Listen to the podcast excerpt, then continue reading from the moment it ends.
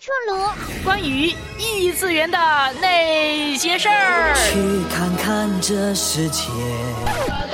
关于结婚这件事，关小妇人下。Hello，欢迎做客微波异次元，我是带你冲破次元壁的刘芳。那么今天呢，我们还继续的来讲到《小妇人》这部电影。那么上一次啊，我们就讲到了一些关于这部作品的背景啊，或者说大概的一些人物的介绍，也稍微提了一提，就是关于作者路易莎她自己本人的一个生活状况，以及自己对于婚姻和对于女性的看法。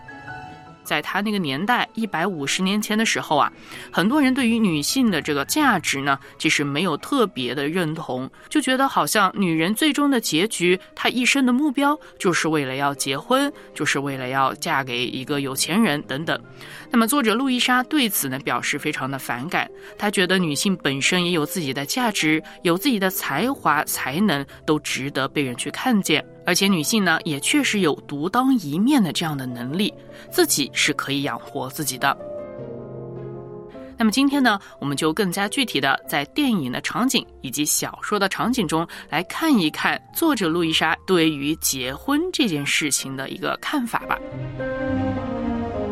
关于结婚最直接的第一场戏啊，就是呢四姐妹中的老大梅格她要出嫁的那个早晨，这个二妹妹乔呢就对姐姐说：“姐姐，我们一起逃走吧。梅格，你应该做一个演员，我可以赚钱养你的。”那姐姐呢也很温柔的谢谢她的关心，那她也回应到说：“我和你的梦想不同，那不代表我的梦想不重要。”作者对于大姐梅格的一直的描述都是非常正面的，就是他没有去贬低梅格，希望成为一个好妻子、好母亲这样的一个决心和愿望。而且呢，后来我们也看得到，梅格其实在她的婚姻当中啊，是一直非常尊敬自己的丈夫。虽然说他们的生活呢，甚至是可以用贫穷来形容，但是梅格仍然去坚守她在家庭中的这样的一个位置，也坚守她对丈夫的爱和对家庭的责任。梅格的生活也是幸福的。那第二个关于谈到结婚的场景呢，就是他们有钱的玛奇姨妈跟乔和艾米之间的对话。乔说呢，他决定要走出自己的出路，但是姨妈呢就很不屑的跟他说：“作为一个女人，你根本不可能自己走出自己的出路，你就是要嫁得好，那才是你的出路。” I intend to make my own way in the world. Oh, well, no, no one makes their own way. Not really.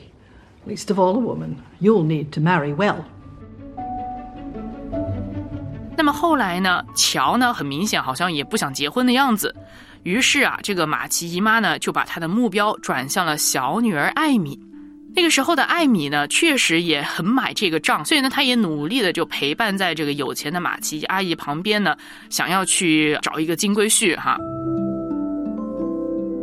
是有一场戏呢，我觉得还挺打动我的，就是艾米呢在跟她的一直的这个初恋，就是劳力在谈及关于结婚这件事情的时候，那劳力呢就看得出哈，艾米就一直就盯上了一个他们的朋友吧，就是一个有钱的男生。那于是艾米在这里呢非常啊有些无奈的就做了一番的回应，就说。你不要在这里好像高高在上的跟我讲这些道理，因为我是一个女人哈，因为女人的婚姻始终是一个经济命题。作为一个女人，她可能没有什么东西是属于她自己的。她嫁出去以后，甚至乎她生出来的孩子，好像都是她的丈夫的一个从属品。那我想，在《小妇人》这本书里面，她很多的就开始质疑这样的一个观念哈。那也从不同的她们四姐妹的个性，包括才华里面来提出对于女性价值的重新的认定。I'm just a woman, and as a woman, there's no way for me to make my own money. Not enough to earn a living or to support my family. And if I had my own money, which I don't, that money would belong to my husband the moment we got married. And if we had children, they would be his, not mine. They would be his property. So don't sit there and tell me that marriage isn't an economic proposition because it is. I just I just feel I just feel like women they they have minds and they have souls as well as just hearts. And they've got ambition and they've got talent as well as just beauty. And I'm so sick of people saying that, that love is just all a woman is fit for. I'm so sick of it. But I'm, I'm so lonely.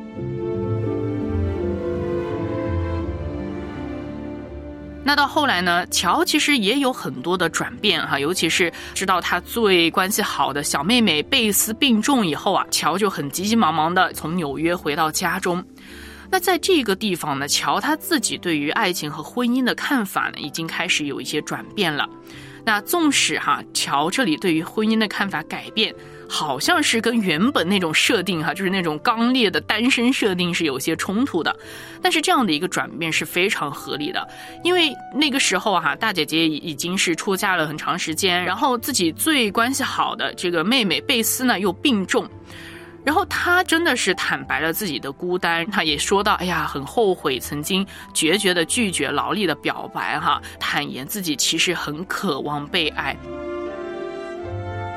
结果后来呢，也很特别的，就是乔正是在后悔拒绝劳力，并且尝试写一封信去挽回的时候，哎呀，这个时候刚好也是劳力已经和小妹妹艾米相爱，并且闪婚回家的时候。就劳力这个角色实在是满足了绝大部分就是女孩心中那种渴望被爱的这样的一个需要。那但是我觉得路易莎她很直接的、很现实的，就是还是指明这两个人其实不合适哈。所以有时候我们不是说好像爱情就是满足你自己需要被爱的这个要求。很多事情啊，尤其是感情，往往不是按照我们自己的期待而发生的。因为谁也不知道到底是哪一种结局会更好。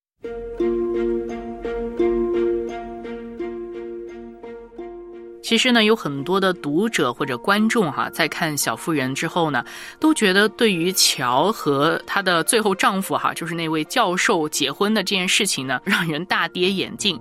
那第一种说法呢，就是觉得，哎呀，乔这个角色呢，一直都是树立的独立自主啊，要靠自己去打拼啊，有新时代独立女性的一个标杆啊。但是呢，为什么就到后面就啊，突然又开始变得有恋爱情愫的这种小女生啊，然后甚至还可矫情了，然后对。自己的丈夫也开始很顺从啊，那所以人家就觉得你这个前后人设就不一致啊。那现代的这个读者或观众就会觉得，哎呀，我更愿意接受，如果乔他就是一直保持单身哈，就可能像作者路易莎本人一样。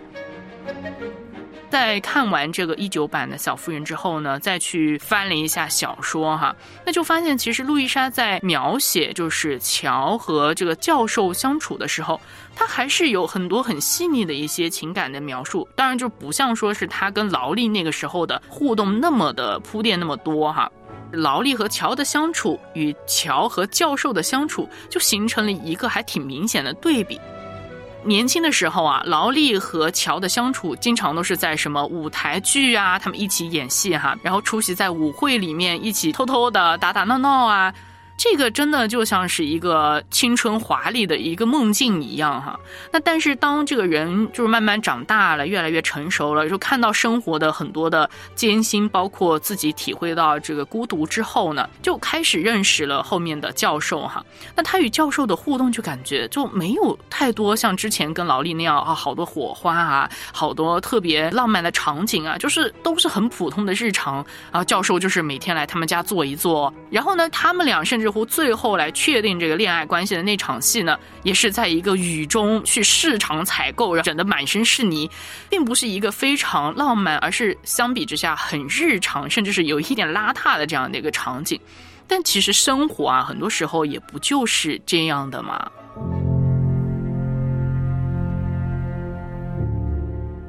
我觉得教授和乔之间的那种相处蛮深层次的，就是因为教授呢，他一开始是通过了乔他所写的一首诗，看到了乔在那首诗中对于那份孤独的描述以及对爱的呼唤。不只是那个少年时那个浪漫的爱，而更是乔好像渴望那种幸福的家和港湾啊。那教授就是凭着这么样一个小小的一点信息，他就找到了乔。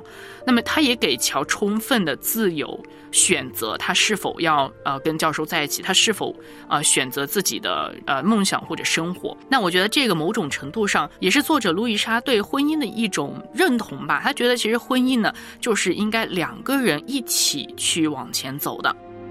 我就记得呢，在大概书的最后一个篇章吧，就写了他们俩就是确认了这个恋爱关系的时候，他的心理活动，他是这样说的：即使没有那把旧伞的遮蔽，能和他并肩穿越人生，也是无上的幸福。也就是说，他已经不在乎到底这个人。啊，是否有钱啊？是否能够给他多少东西？而是他更看重的是和他一起去走下之后的人生。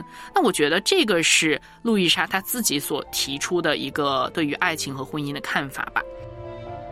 然后呢，乔他自己呢也跟教授补充说了这样的一句话：说，我也许是好胜，可是现在谁也不能说我越出本分了。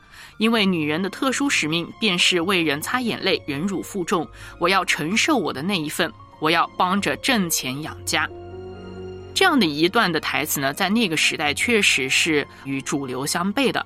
但是像乔呢，你看得出哈，他的一种生命上的成长，就是他也发现自己需要去承受一些担子哈。他也不是像在少女的时候那样啊，我要一生放荡不羁爱自由哈。他也觉得，如果说你愿意跟一个人并肩同行的时候，你也要承担你那一份，而不只是啊，把所有的比如说经济的担子给男人啊，啊，把所有的抚养啊、相夫教子的责任又给女人啊，而不是这样的哈。应该是一个相对平衡的这样的一个关系。综上所述，哈，路易莎笔下那四位姐妹，包括她们父母的婚姻啊，都是一种积极的表达。我不认为作者他自己是在抗拒呃女人结婚这件事情，而且他的对于婚姻的表达是各种层面的、不同向度的。所以说呢，我想小妇人为什么它具有这个跨时代的意义呢？因为呢，它告诉我们哈，女人也是有自己的个性、才华、各种不同向度的对爱情的这个追求和渴望。那么另外呢，她对婚姻也是同样的看法。婚姻不是必需品，但也不是可怕的灾难。婚姻确实呢会带给人痛苦和磨练，但是也会带来幸福和成长。婚姻呢也是自由的。你可以选择嫁给所爱的穷人，拒绝不爱的富人，以及当没遇到那个愿意共度一生的人时，也有选择不进入婚姻的自由。那么，正如圣经所说的，婚姻呢是二人成为一体，而不是说一人从属于另外一个人。所谓的一体啊。就是不管你的身心还是你的大脑哈，其实都是一种共融，这个一体啊才能整全而协调。那么你们的婚姻呢才能健全的去行走。如果说婚姻只是各自完成自己心愿的道具，那么这样的婚姻大概就是必定面临四肢僵硬的残疾了。那不知道你又是怎么看待结婚这件事情呢？你又看过《小妇人》吗？